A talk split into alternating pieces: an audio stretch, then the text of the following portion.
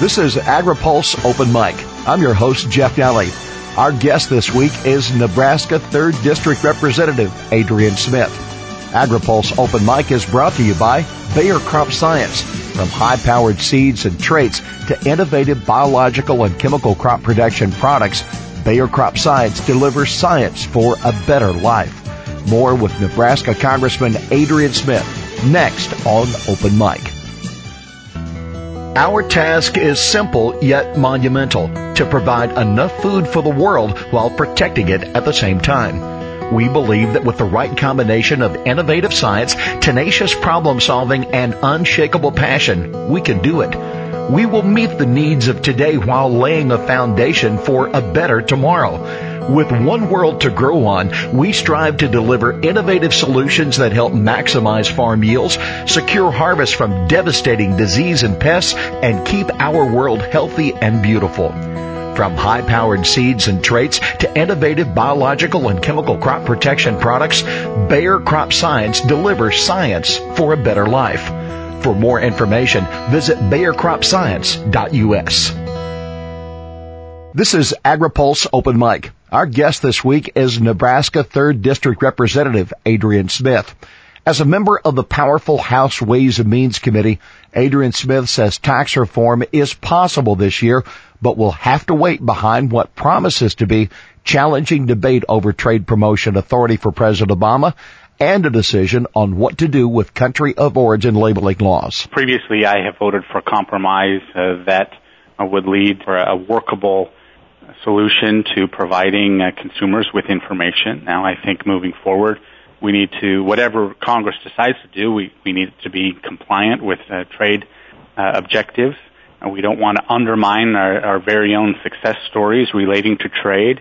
Uh, I think ultimately we want consumers to be in charge. Now, consumers can always be in charge even w- without the government intervening. So uh, hopefully we can arrive at some policy that encourages consumers and allows consumers to be in charge and let, let and encourage the marketplace uh, to solve uh, the dilemma that uh, has has been created uh, with, I think, an honest attempt at the federal level, but obviously it, it's caused problems, so we need to get beyond that and, and arrive at some solutions. How quickly do we need to act in fear of retaliation? Some would say we could go through an arbitration process for as much as 60 days and might have a lot of the summer to be able to work on the issue. Others are ready to nip it and nip it now. Well, I think we need to address it as, as quickly as we can. I mean, obviously trade and other aspects uh, is front and center right now. We don't want this to become a distraction as we do pursue some very important trade objectives uh, that are very important for American agriculture. Within the Ways and Means Committee, uh, Mr. Ryan has suggested, the chairman, that uh, TPA would come to the House and felt like that there might be enough votes to approve it. How do you see TPA, uh, the uh, Trade Promotion Authority for President Obama? How is the debate characterized in the House?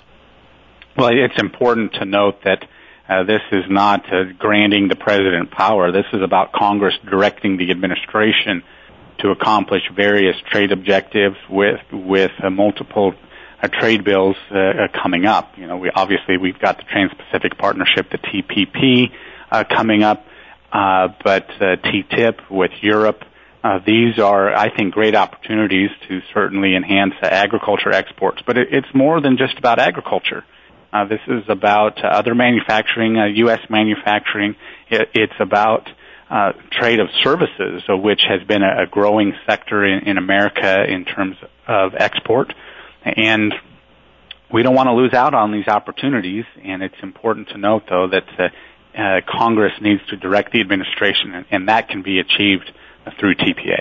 The amendment process is the fly in the ointment, either the opportunity to redefine and to, to bring the legislation to a point that more can accept, or it, uh, an amendment could adopt a poison pill that could bring a veto pen for the president. What do you see are the obstacles in the House that could be the end of it, or what amendments might come along that could help to ease and bring more votes? Well, I, I think it's important that we acknowledge and understand what the objectives of some of my colleagues are. I mean, some of my colleagues, and, and it's their prerogative to be opposed to any and all trade. That's their prerogative. Now, if their objective is to undermine the bill, which I know a lot of them, uh, that that's their objective, uh, you know, I'm, I'm eh, willing to listen to what uh, what kind of ideas they have. Uh, but if they want to undermine it, uh, let, let's uh, let's be very careful. But we also need a TPA bill that allows us to get other countries' best offer. If other countries step forward and and they are uncertain of what our position is, I think that it it uh, really is, lost opportunity, and, and we won't get their best offer. Do you have an opinion on uh, the currency manipulation that has been discussed in the Senate and we've talked about in a, a number of different times?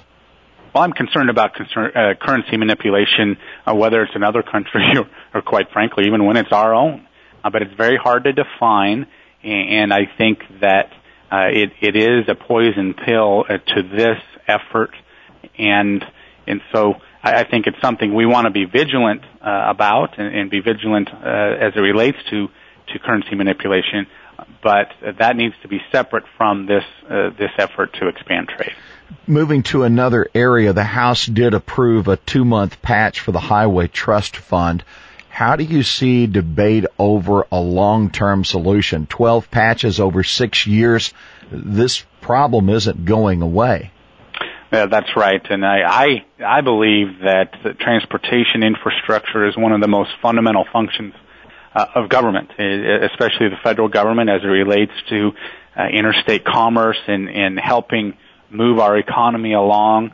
And, you know, obviously construction jobs are important, but uh, the results of a construction project I think are even more important in, in terms of moving goods to market.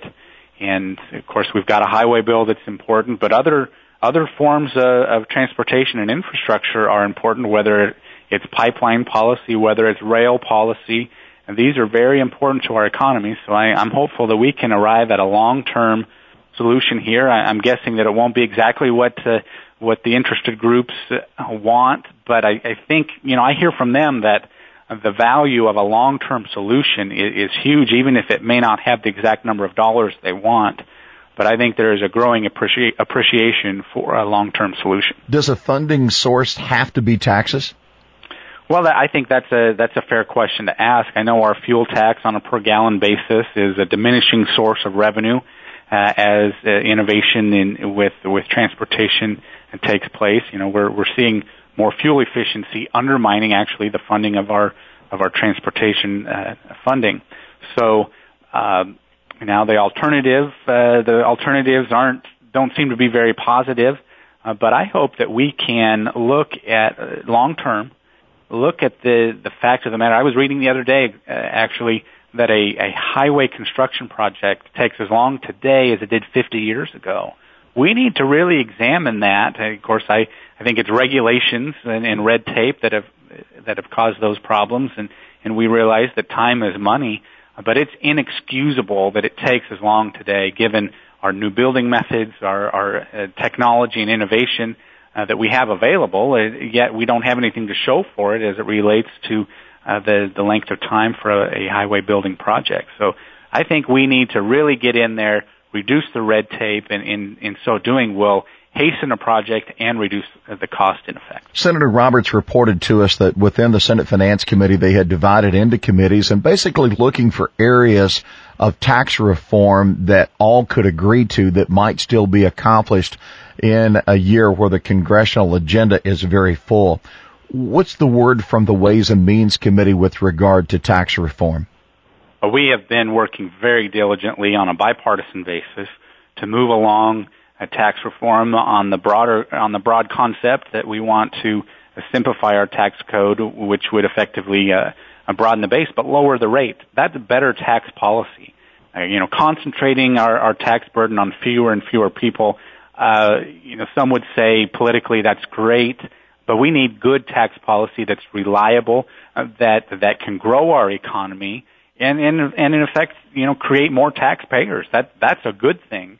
Uh, but we need better tax policy, and I'm hopeful that we could do something this year. Although uh, obviously we want to get it right, and it won't be perfect. Let me let me acknowledge that certainly, but we we need to vet this issue very carefully.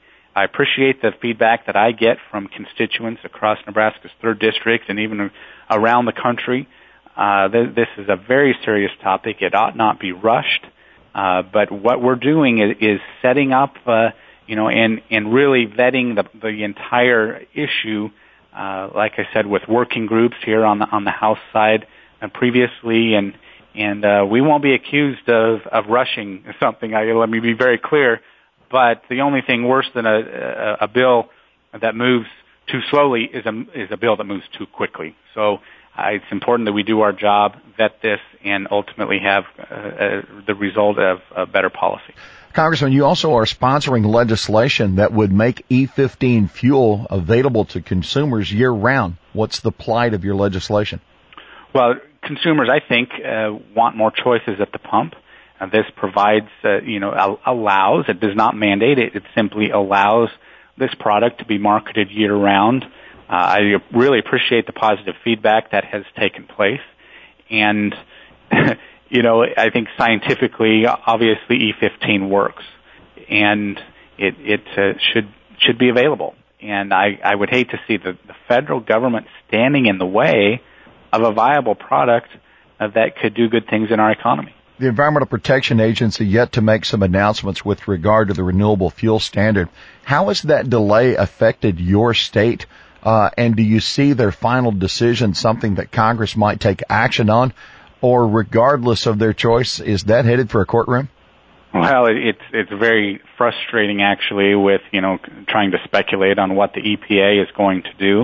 Uh, I hope that it, it's based uh, on on the facts and not you know speculation and kind of political whims. Uh, fact of the matter is, we want all an all of the above energy policy. Let let's uh, set up uh, conditions here in Congress uh, to help encourage the, the development of, of alternative fuels. I, I know that, uh, for example, biofuels, more specifically ethanol, uh, has, has really proven itself in, in many respects. Uh, and, and it's not a mutually exclusive uh, source of energy with, with petroleum. This is a complementing source of energy.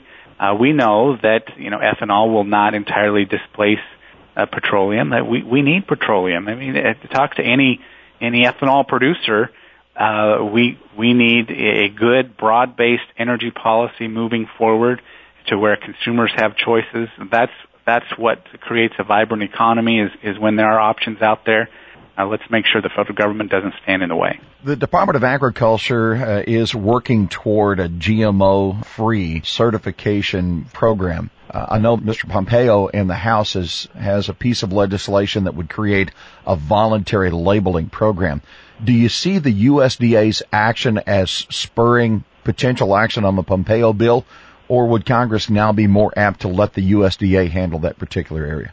Well, I think we need to make sure that the scientific facts are are well thought out and throughout this entire thing. I I get concerned that there are political objectives with labeling that we need to be very careful of. Uh, let's make sure though that there's consistency and that the consumers aren't left uh, thinking one thing just because a, a mandate uh, on a on a label was trying to accomplish uh, whatever objective within uh, a certain group.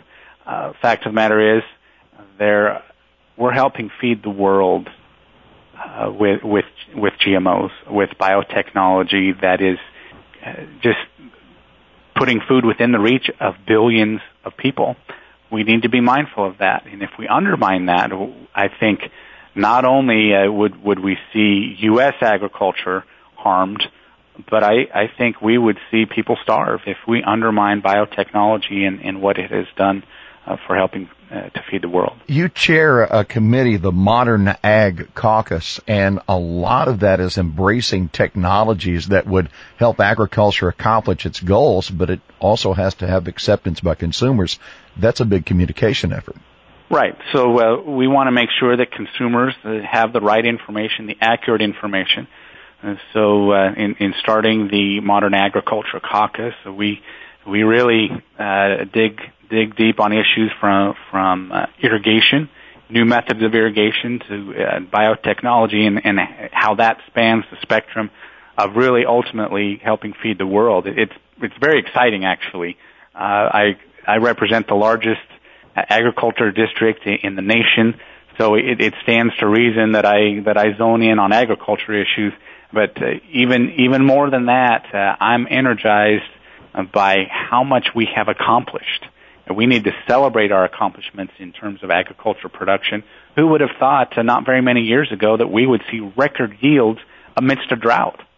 Uh, this is this is good news. Let's celebrate that as we look to the future uh, for for even the newer ideas in how we can uh, expand yield and and really help keep an affordable food policy here domestically and around the world. The timing of our interview, folks will be hearing this on Memorial Day and following Memorial Day. I also know that you're a part of the Rural Caucus with service to our veterans. We owe a debt of gratitude.